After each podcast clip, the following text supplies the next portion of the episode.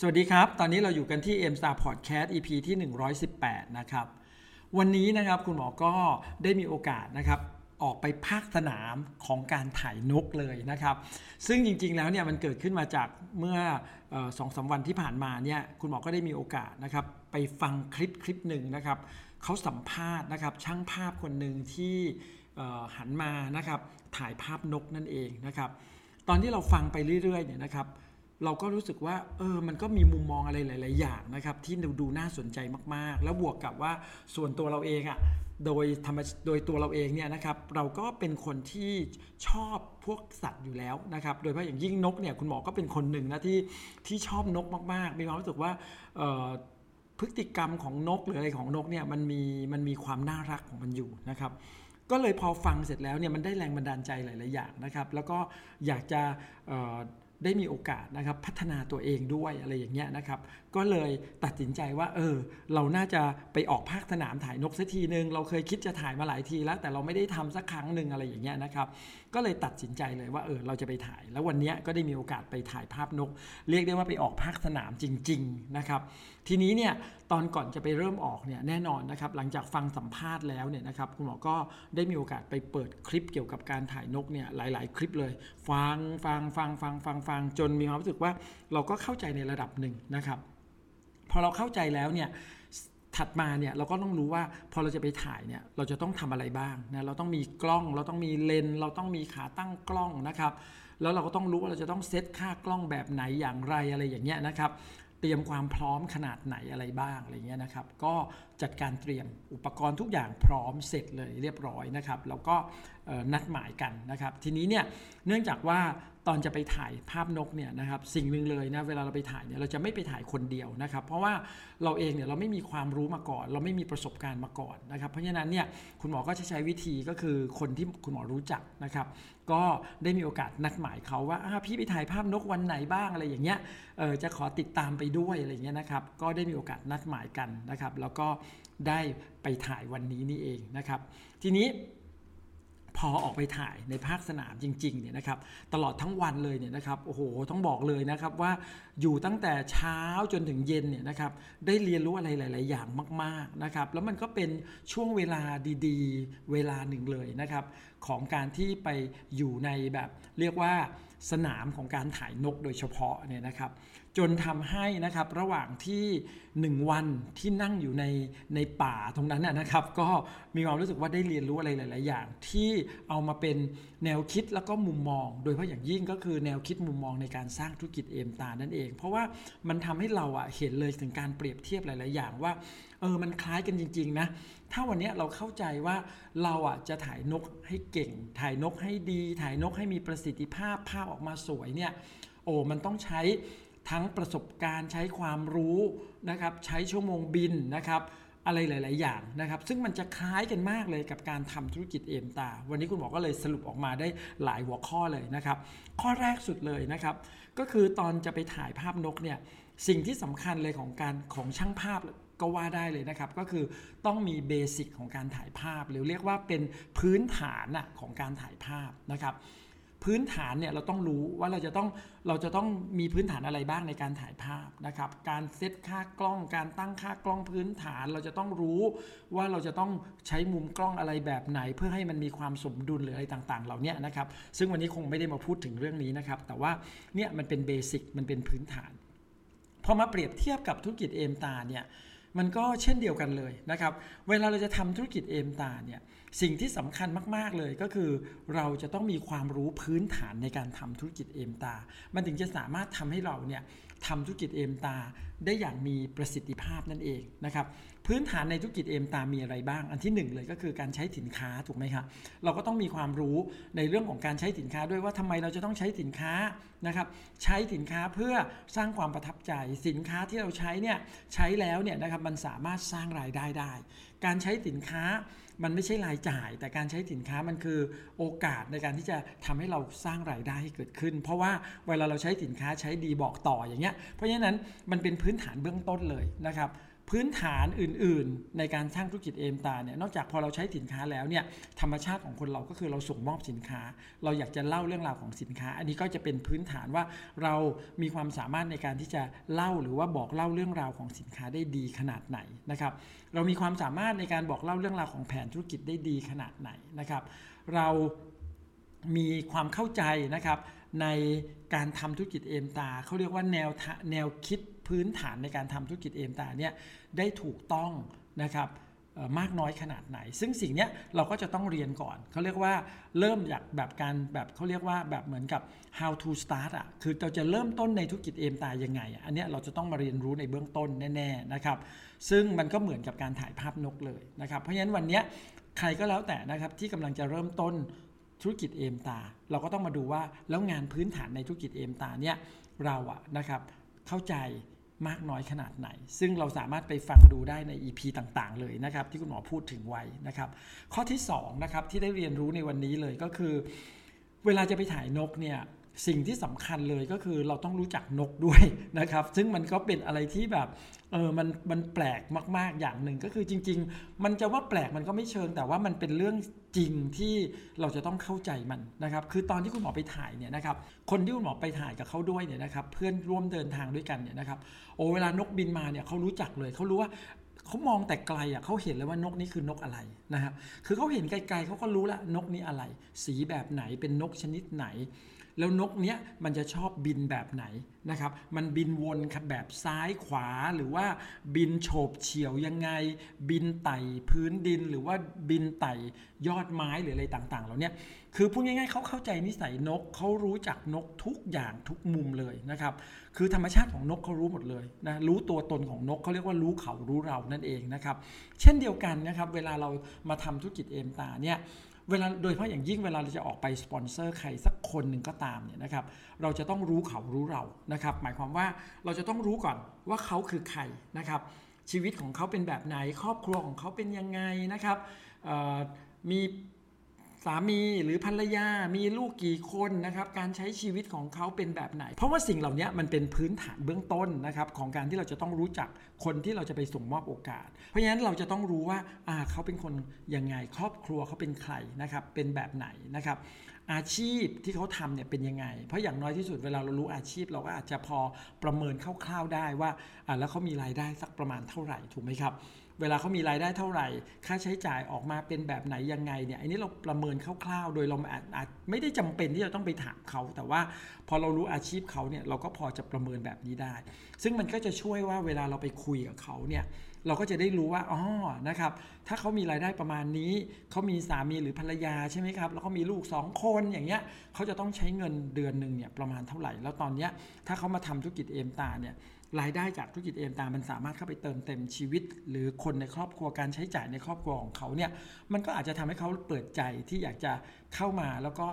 ทำธุรกิจเอมตากับเรา เพราะเขารู้สึกว่านี่มันคือโอกาสในการสร้างรายได้เพิ่มในครอบครัวอะไรอย่างเงี้ยนะครับ เพราะฉะนั้นเนี่ยเราจึงจำเป็นนะครับที่จะต้องรู้จัก เขาที่เราเรียกว่ารู้เขารู้เรานั่นเองนะครับ แล้วนอกจากนั้นเนี่ยเราก็ยังต้องรู้อีกว่าเขาเป็นคนนิสัยแบบไหนชอบใช้เวลาในแต่ละวันในชีวิตของเขาเนี่ยเป็นยังไง ไปทำงานแล้วกลับบ้านยังไงใช้รถอะไรอะไรอย่างเงี้ยนะครับเสาร์อาทิตย์เนี่ยเขาใช้เวลาทำอะไรบ้างนะครับ เพราะว่าเราอย่าลืมว่าเวลามาทำธุรกิจเอมตาเนี่ยสิ่งหนึ่งที่ทุกคนจะเปลี่ยนไปก็คือเขาจะต้องบริหารจัดการเวลาใหม่ เพราะฉะนั้นถ้าเรารู้ว่าเวลาเขาเนี่ยเป็นแบบไหนในแต่ละวันในแต่ละ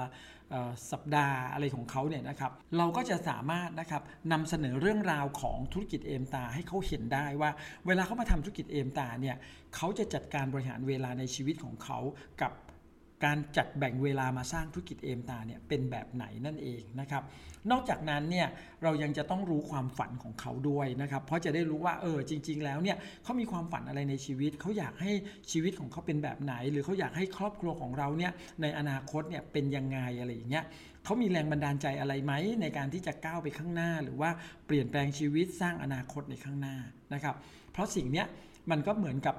การที่ถ้าเขาได้รู้จักกับธุรกิจเอมตาที่เราส่งมอบให้กับเขาอะเขาจะได้มองเห็นภาพว่าอ้าวธุรกิจเอมตาเนี่ยมันสามารถเติมเต็มนะครับชีวิตของเขาเติมเต็มความฝันของเขาในแบบไหนนะครับเพราะฉะนั้นทั้งหมดเนี้ยคร่าวๆเลยเนี่ยก็เรียกว่าเรารู้จักฟอร์มของเขานั่นเองฟอร์มก็คือ F O R M นะครับ Family ก็คือครอบครัว Occupation ก็คืออาชีพใช่ไหมครับ recreation ก็คือการใช้เวลาในชีวิตของเขา แล้วก็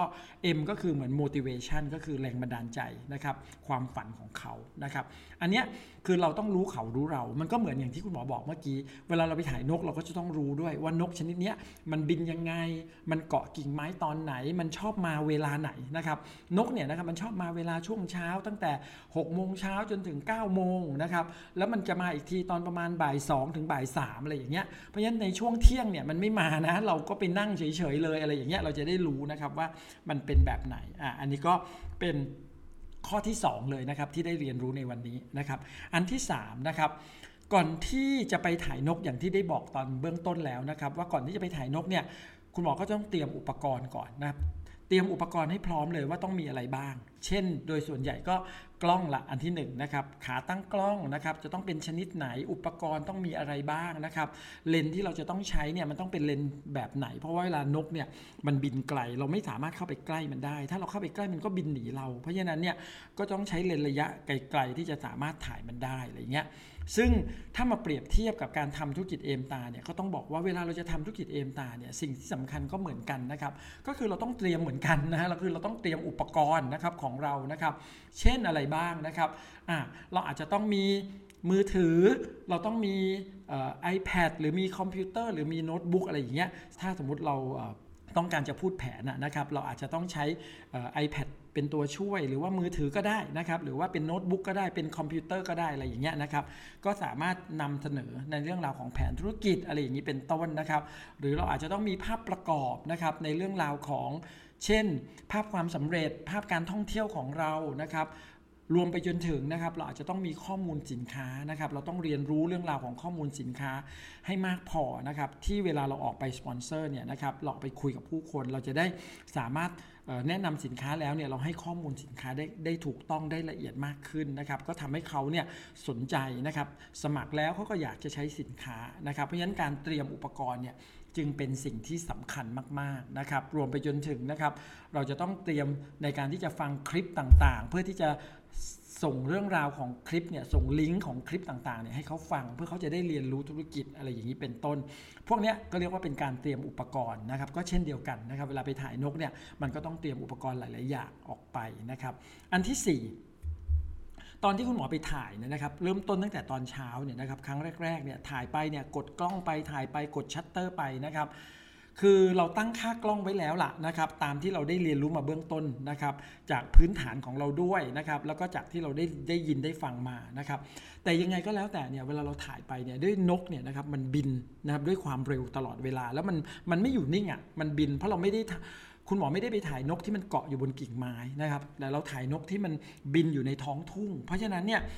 มันก็จะมีความยากลำบากพอสมควรเลยทีเดียวนะครับ โดยเฉพาะอย่างยิ่งก็คือทำยังไงที่เราจะถ่ายแล้วให้มันชัดอะนะให้มันคมชัดอย่างเงี้ยก็ต้องบอกเลยว่าอันนี้เป็นเป็นเป็นความยากมากๆนะครับ ซึ่งก็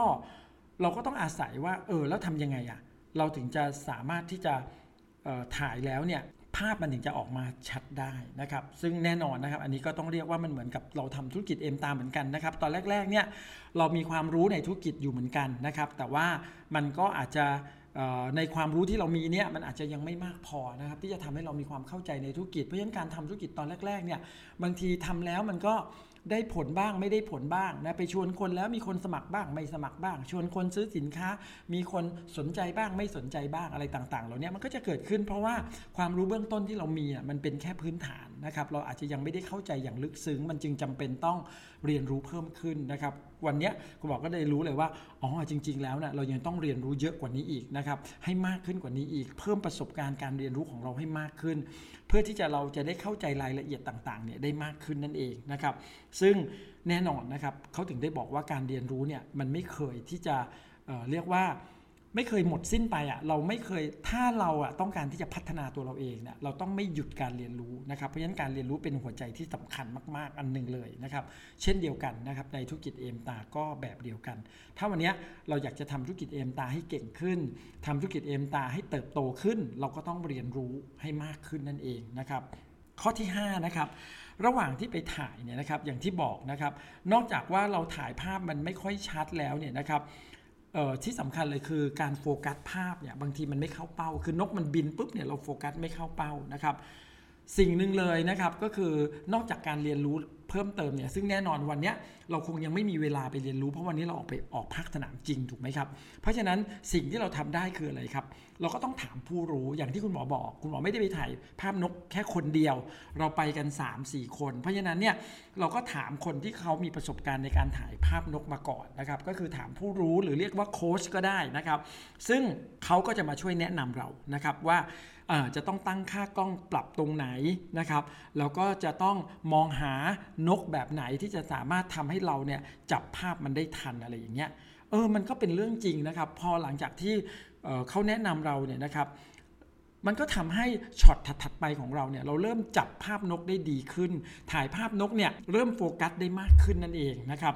คุณหมอก็เลยนึกถึงนะครับว่ามันก็เปรียบเสมือนตอนที่เวลาเราทำธุรกิจเอมสตาร์เนี่ย สิ่งที่สำคัญที่สุดก็คือเราต้องมี upline เหมือนเวลาเราออกไปทำงานครั้งแรกๆอะออกไปส่งมอบโอกาสไปสปอนเซอร์ครั้งแรกๆอะส่วนใหญ่เป็นไงครับ upline ก็จะไปกับเราด้วย เพราะว่า upline ก็จะคอยแนะนำเราบางที คนที่เราไปคุยด้วยเนี่ยเขาอาจจะถามคำถามใช่ไหมครับ แต่ว่าเราอาจจะตอบได้ไม่ค่อยชัดเจนมากเท่าไหร่อะไรเงี้ย upline เราก็จะต้องคอยช่วยเราตอบแทนเราบ้างอะไรอย่างเงี้ย upline เนี่ยให้คำแนะนำกับเรานะครับได้มากขึ้นนั่นเอง แล้วต่อไปเนี่ยพอเราทำอย่างเงี้ยไปสักครั้ง 2 ครั้ง 3 ครั้งเนี่ยเราก็จะเริ่มรู้แล้วว่าอ๋อต่อไปเนี่ยเราเจอสถานการณ์แบบนี้ เราเจอคำถามแบบนี้เราจะตอบยังไงนะครับเพราะฉะนั้นในการทำธุรกิจเอมตาเนี่ยจึง จำเป็นมาก ๆ นะครับ ที่ในตอนแรก ๆ เนี่ยเราจำเป็นจะต้องทำงานควบคู่กับอัพไลน์ของเรา จริง ๆ แล้วเนี่ยอัพไลน์เนี่ยทำงานควบคู่กับเราอยู่ตลอดเวลาอยู่แล้ว แต่ว่าในช่วงแรกเนี่ยเป็นการทำงานแบบสอนงานเราไปด้วย ฝึกงานเราไปด้วยใช่ไหมครับทำให้เราเนี่ยค่อย ๆ เข้าใจธุรกิจแล้วก็สามารถทำด้วยตัวเองได้ หลังจากที่เราทำเป็นแล้วเนี่ยอัพไลน์ก็จะยังคงคอยให้คำแนะนำเพิ่มเติมของเรา เพื่อทำให้เราเนี่ยเก่งขึ้นเรื่อย ๆ นั่นเองนะครับเพราะฉะนั้นเนี่ย อันนี้ก็คือสิ่งที่ได้เรียนรู้เพิ่มขึ้นนะครับ ข้อที่6นะครับระหว่างที่ถ่ายภาพเนี่ยนะครับปรากฏว่าเนื่องจากช่วงนี้หลาย ๆ ท่านคงทราบดีอยู่แล้วนะครับว่าอากาศมันก็ร้อนนะครับแม้ว่าจะเป็นเดือนธันวาคมก็ตาม นอกจากอากาศร้อนเนี่ยแสงแดดที่มันเยอะเนี่ยนะครับแดดที่มันแรงเนี่ย แล้วมันอยู่กลางทุ่งอะนะครับเพราะฉะนั้นเราคงนึกภาพอันหนึ่งออกนะครับก็คือมันก็จะมีรังสีจากแสงแดด ที่เราเรียกว่าเปลวรังสีความร้อนนั่นเองนะครับหลายๆ คนอาจจะเคยนึกภาพออกนะเวลาเราขับรถไปบนถนนเนี่ยนะครับที่มันร้อนมากๆเนี่ยนะครับแล้วเรามองไปบนถนนด้านหน้าของเราเนี่ยเราจะเห็นเหมือนกับเหมือนกับเป็นเปลว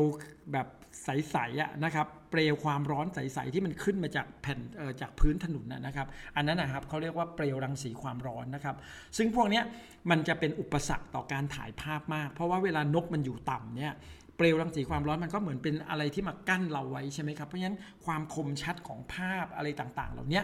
มันก็จะไม่ชัดนะครับ ซึ่งอันเนี้ยต้องเรียกว่าจริง ๆ มันเป็นธรรมชาติบวกกับฝุ่นละอองด้วยนะครับ วันนี้ PM 2.5 ก็เยอะด้วย เพราะฉะนั้นเนี่ย